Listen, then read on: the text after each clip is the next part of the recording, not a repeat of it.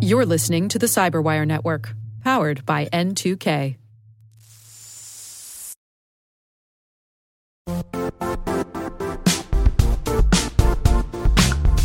The IT world used to be simpler. You only had to secure and manage environments that you controlled. Then came new technologies and new ways to work. Now, employees, apps, and networks are everywhere. This means poor visibility, security gaps, and added risk. That's why Cloudflare created the first ever connectivity cloud. Visit cloudflare.com to protect your business everywhere you do business.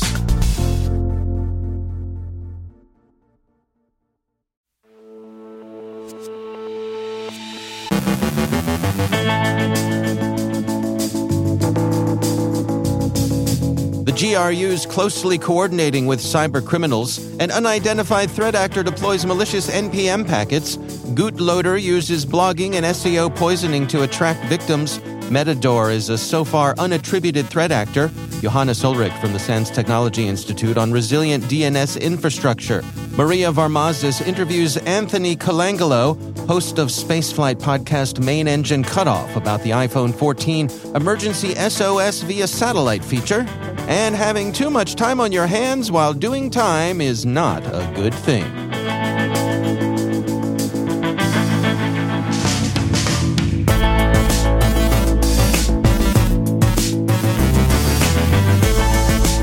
From the Cyberwire studios at DataTribe, I'm Dave Bittner with your Cyberwire summary for Friday, September 23rd, 2022.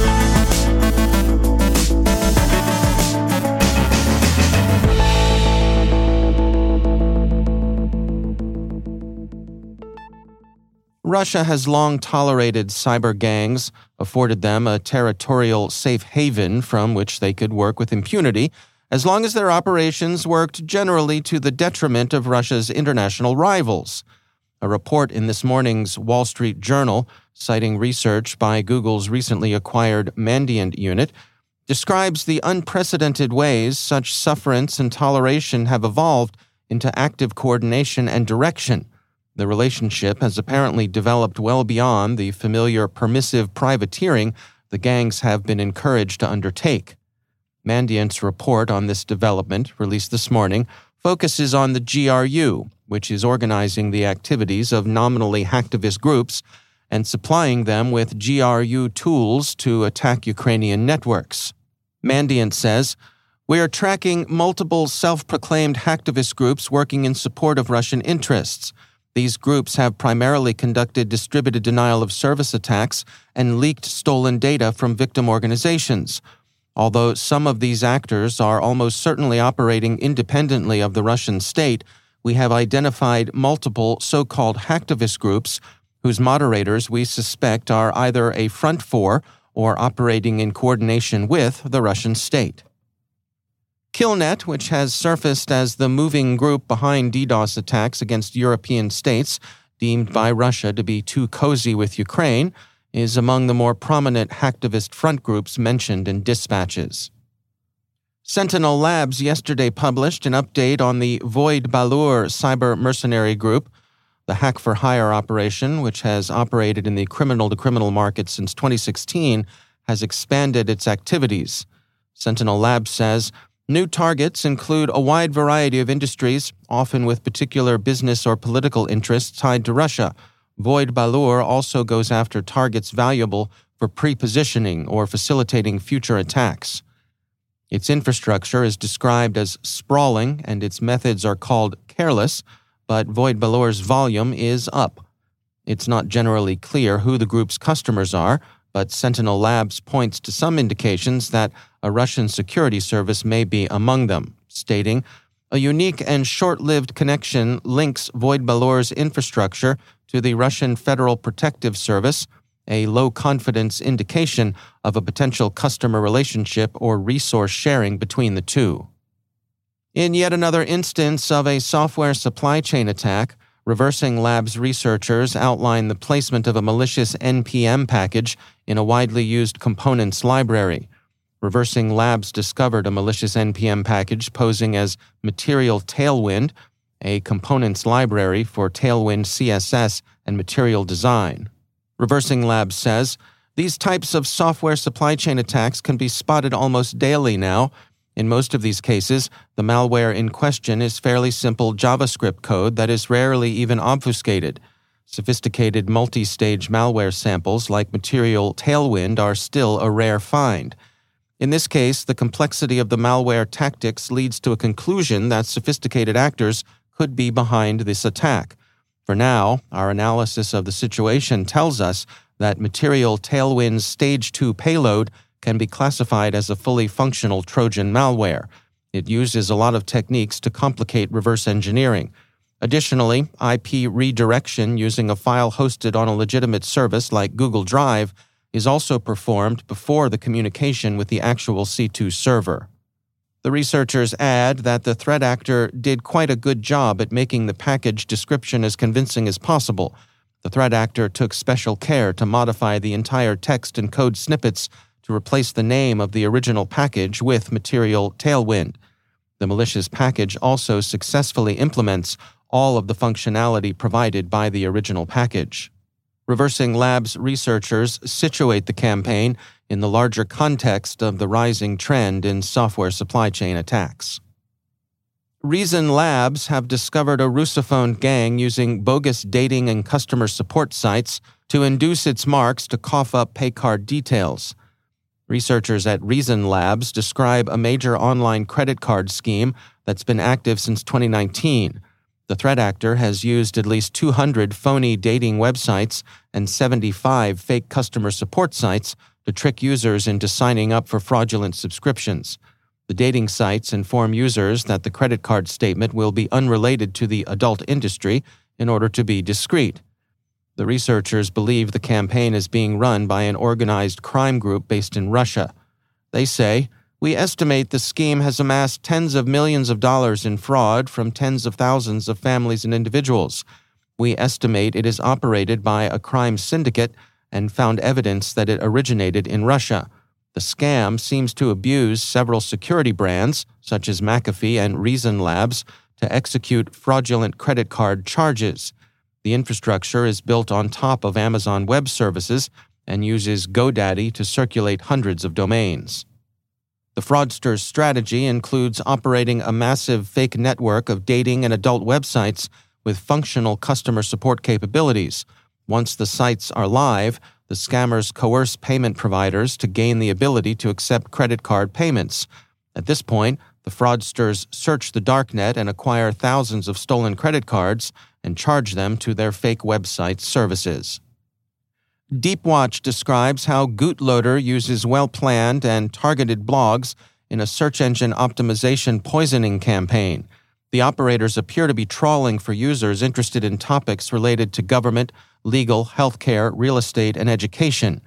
Geographically, many countries are targeted, but most attention seems to be paid to the Five Eyes Australia, Canada, New Zealand, the United Kingdom, and the United States. The operation looks like one run on behalf of a nation state intelligence service, but Deepwatch so far has insufficient grounds to offer an attribution. Sentinel Labs yesterday reported another threat actor that looks like the work of a nation state. Metador is described as targeting telecommunications, internet service providers, and universities in several countries in the Middle East and Africa. It's not known who Metador is, nor whom the group is working for but they show a high degree of operational security and situational awareness of the environments in which they operate. The report says traces point to multiple developers and operators that speak both English and Spanish, alongside varied cultural references, including British pop punk lyrics and Argentinian political cartoons. Researchers say the evidence is consistent with Metador being either an intelligence service or a mercenary group working under contract. And finally, have you heard the saying, busy hands are happy hands? We have. A gentleman serving 25 years in South Carolina for voluntary manslaughter and attempted armed robbery, one Darnell Khan, has been convicted in a U.S. court on federal sextortion charges. Mr. Khan obtained an illegal smartphone, something he as a prisoner is not supposed to have, and used it to set up a fictitious woman's dating profile online. He would strike up a relationship with lovelorn U.S. servicemen, catfishing them into sharing their own not safe for work selfies, and then reveal the fictitious line that the person they thought was an adult woman was in fact an underage girl, and that the person they were now communicating with was either the catfish's father or a private detective. If the victim failed to wire money to Mr. Khan, they would face prosecution and a dishonorable discharge, or so Mr. Khan's persona said. He's believed to have victimized 40 servicemen between January and July of 2017. The Stars and Stripes reports that sextortion seems to have become something of a cottage industry in South Carolina prisons, and Mr. Khan isn't alone in pursuing this particular line of crime. The catfishing is no joke. At least one suicide has been traced to it. If this were Russia, Mr. Khan would make a good candidate for recruitment by the Wagner Group, but this is America, and so we wish the wardens good hunting in tracking down the illegal devices and in sending the Khans back to the license plate shop.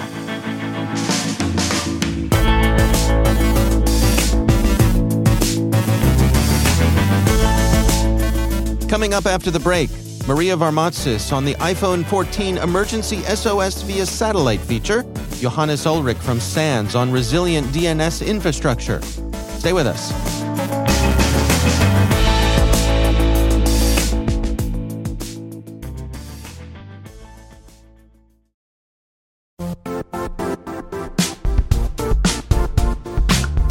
And now, a word from our sponsor, Zscaler, the leader in cloud security. Cyber attackers are using AI in creative ways to compromise users and breach organizations. In a security landscape where you must fight AI with AI, the best AI protection comes from having the best data. Zscaler has extended its zero trust architecture with powerful AI engines that are trained and tuned by 500 trillion daily signals. Learn more about Zscaler Zero Trust Plus AI to prevent ransomware and AI attacks. Experience your world secured. Visit zscaler.com slash zerotrustai.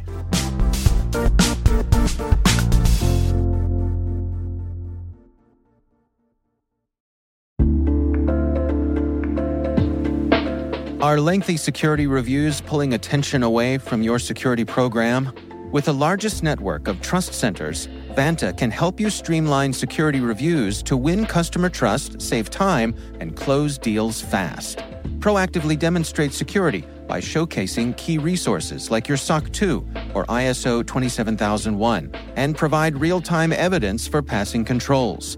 And when a security questionnaire is required, Vanta takes the first pass for you. Visit vanta.com/cyber to take a self-serve tour. That's vanta.com slash cyber.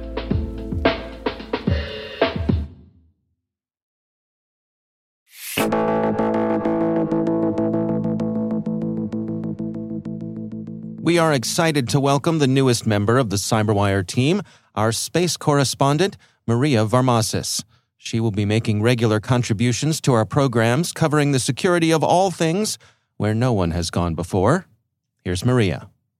At its product unveiling on September 7th, Apple announced that its upcoming iPhone 14 will have a, quote, vital new safety feature we hope you'll never need. That feature is called Emergency SOS via Satellite, which lets iPhone users text for help via satellite when there's no Wi Fi or cell phone signal available. Now, experienced travelers and hikers likely know that satellite phone tech has been around for a long time, including SOS beacons you can buy for just this kind of off grid emergency situation but they're slow and they involve a big, bulky phone with an antenna up top, nothing that looks anything close to the typical iPhone design. But Apple figured out that by directing users to physically point their phone to a satellite up in space, instead of casting the wide net a typical satellite phone antenna might, and by having the emergency message be only a compressed text message, it can get the job done. No bulky antenna needed. This new iPhone feature is a major step in bringing satellite communications to the masses. And certainly consumers will be seeing a lot more of it, with T Mobile and Google actively working on similar features for their own phones.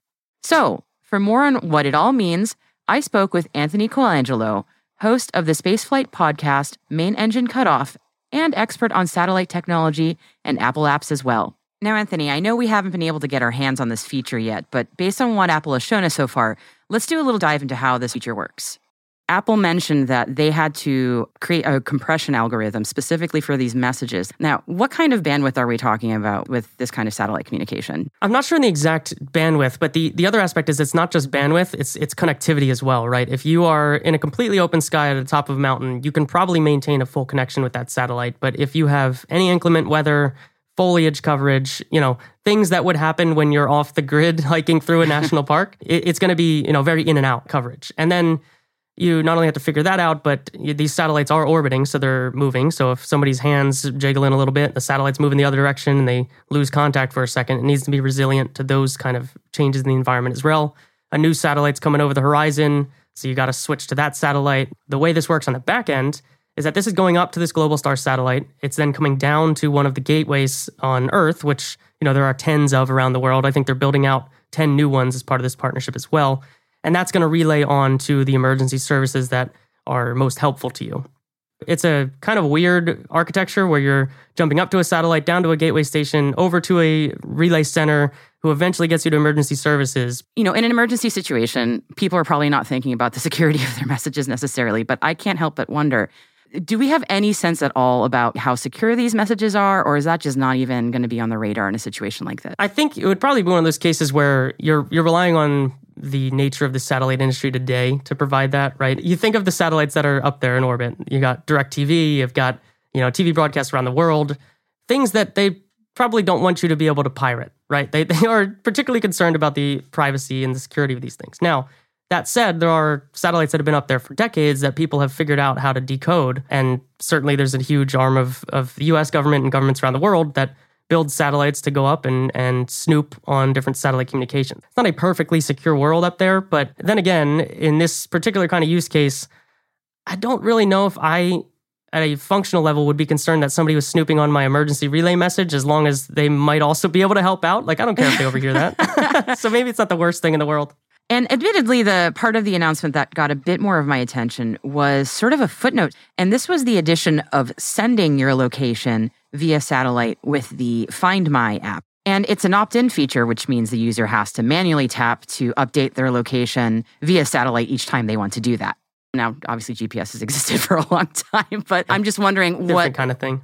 Different kind of thing, right? So we're introducing a whole new thing, a whole new piece of hardware to a phone. I just can't help but wonder about risks there. Yeah. And and this may be a scenario where Apple's architecture with special hardware that is very directional is a positive, right? I don't think it's something that your Find My location is always going to be sent up to these satellites without you specifically doing it because again, you need to be in that very directional pointing mode, right? Where it's telling you where the satellite is. And that's the difference in architecture here. The other satellites that are going up from Lynk and AST Mobile and eventually Starlink, if they are connecting to your phone just like a cell tower, then yeah, you're you're there's surreptitious connections going on all the time between you and a satellite.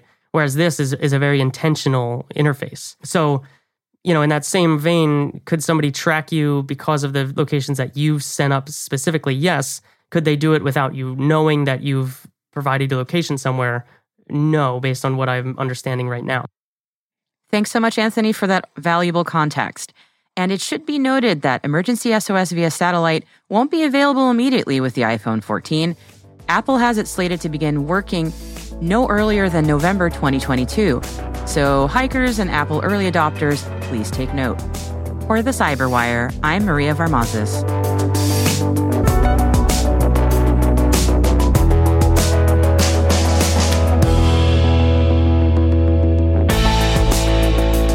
There's a lot more to this conversation. If you want to hear more, head on over to the Cyberwire Pro and sign up for Interview Selects, where you'll get access to this and many more extended interviews.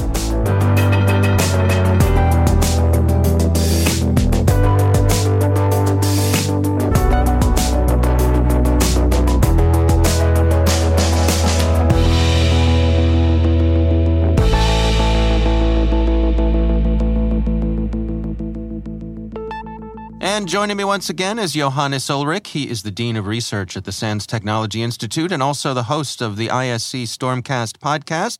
Johannes, it is always a pleasure to welcome you back. Thanks for having me, Dave.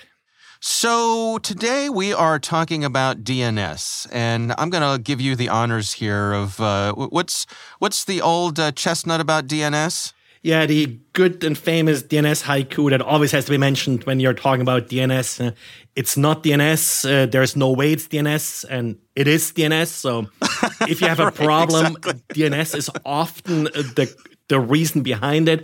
Uh, yeah and, and in part because people sort of ignore DNS. DNS is sort of one of those protocols that just works for the most part. It's actually, mm-hmm. I think, one of the huge uh, success stories when it comes to protocols. If you think about it, um, I remember my very first networks, like it must have been late 80s, early 90s. We still had these host files where you got from the university a list of all of the all of the systems on the internet in in one file. Right. and, how quaint. uh, and um, DNS solved this problem, and of course, it scaled tremendously. If you think about it, from sort of a few million to a few billion uh, entries, uh, so real great protocol. I don't really want to talk down on DNS. Lots of people criticize this, but it has its tricks, and uh, it's not an easy protocol to manage and really get the resilience that you need. These days, a lot of people uh, move DNS uh, to the cloud. Mm. Which, of course, no, let someone else worry about it. That's a little bit uh, the attitude here. Uh, but uh, you may lose something with this. Uh, when I teach intrusion detection, one of the biggest things I always point out is hey, if I can get one set of logs from the environment, I'll always take DNS logs because hmm. everything that happens in your network reflects itself in DNS. What websites people are visiting, uh, what command control servers a malware connects to that's all in uh, DNS. Uh, so if you're moving it to the cloud, uh, make sure you retain that um, visibility uh, into your DNS traffic. So you have it available to search for indicators of compromise, which is very quick and simple and really sometimes quite successful. Uh, the other part uh, you may not realize you're losing is a little bit resiliency. Now, hmm. you know, we like the cloud kind of because the cloud tends to be fairly resilient until it's not. Um, right. And uh, uh, then, of course, it's not just down, but you can't even go down the basement and kick that server because it's somewhere in Seattle or whatever, and it's a long walk. So, um, and they, they don't let you kick those servers either, kind of. Right. so, uh, so keep that in mind. And one thing I want you to look a little bit out here with cloud providers cloud providers have sort of the tendency to, to hold you hostage. Hmm. Uh, it tends to be difficult to move from one cloud provider to another if you are using a service like DNS with them. Try to find a way how to synchronize your data between different cloud providers. Now, I say synchronize, I don't say replicate because DNS actually has replication built in. Uh, but that's a feature that these cloud providers often don't really support in part because they don't want you necessarily uh, to to leave easily or to easily uh, switch over to another cloud provider. So try to find some way here uh, to get that working across cloud providers. It's usually not expensive. These DNS servers are fairly cheap. Uh, so setting up a second cloud provider should really not break the bank, and it gives you that additional peace of mind and resiliency uh, when it comes uh, to DNS. Is this a situation where, you know, if you have multiple providers, then you'll have kind of automatic fallback? If, if one goes down, then the, the other picks up and, and kicks into gear? Yeah, and uh, that's the nice thing about DNS. DNS is sort of designed around this. So for your domain, and we're talking like about an authoritative name server here, you can advertise multiple name servers that are authoritative uh, for this particular domain. And DNS servers, when they're trying to look up one of your host names, they try the first one, it doesn't respond, they try the next one. So that's all built into a DNS. So now you just have to make sure that you advertise uh, DNS servers that are located with different cloud providers.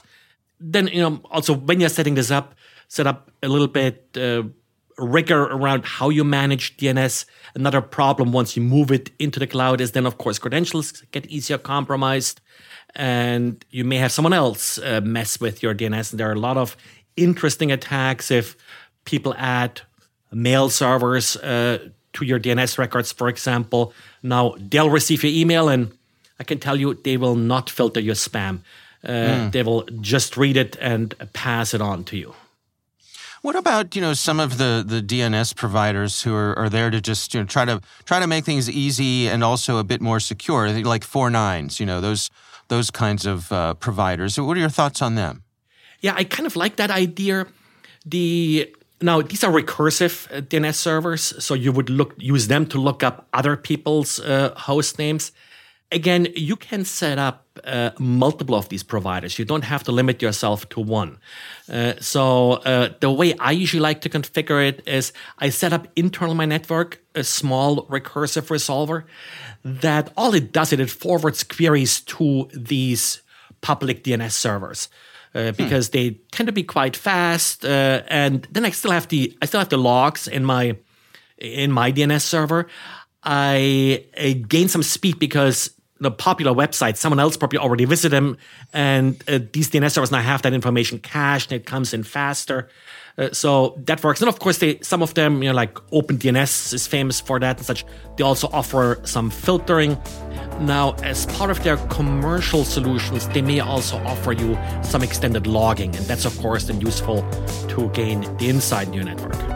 Right, right. All right. Well, good information as always. Johannes Ullrich, thanks for joining us. Thank you.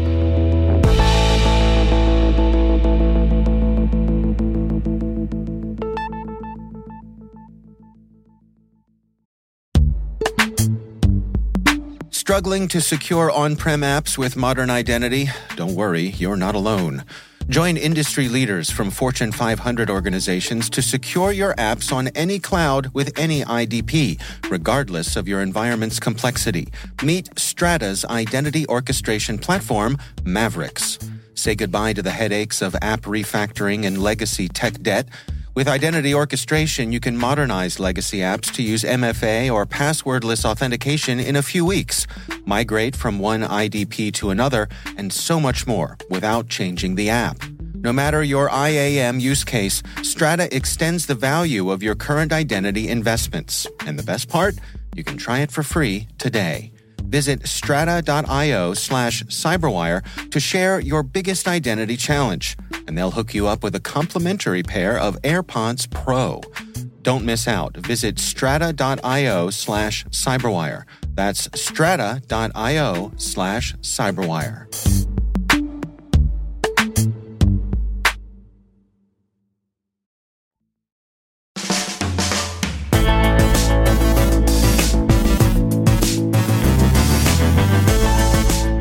And that's the Cyberwire. For links to all of today's stories, check out our daily briefing at thecyberwire.com. Be sure to check out this weekend's Research Saturday and my conversation with Gafnit Amiga from Lightspin. We're discussing her team's research. AWS RDS vulnerability leads to AWS internal service credentials. That's Research Saturday. Check it out. The Cyberwire podcast is proudly produced in Maryland out of the startup studios of DataTribe, where they're co building the next generation of cybersecurity teams and technologies. Our amazing Cyberwire team is Elliot Peltzman, Trey Hester, Brandon Karpf, Eliana White, Puru Prakash, Justin Sabi, Tim Nodar, Joe Carrigan, Harold Terrio, Ben Yelin, Nick Veliky, Gina Johnson, Bennett Moe, Chris Russell, John Petrik, Jennifer Eiben, Rick Howard, Peter Kilpe, and I'm Dave Bittner. Thanks for listening. We'll see you back here next week.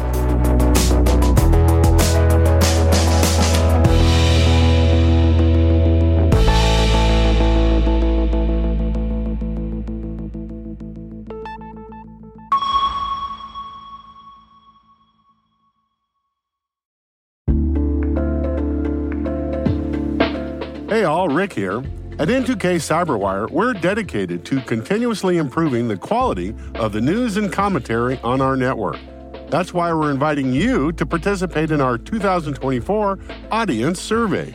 It only takes a few minutes, and your feedback is invaluable. Plus, you'll have the chance to win a $100 Amazon gift card as a thank you for your time. Head on over to cyberwire.com slash survey. That's cyberwire.com slash survey to share your feedback now.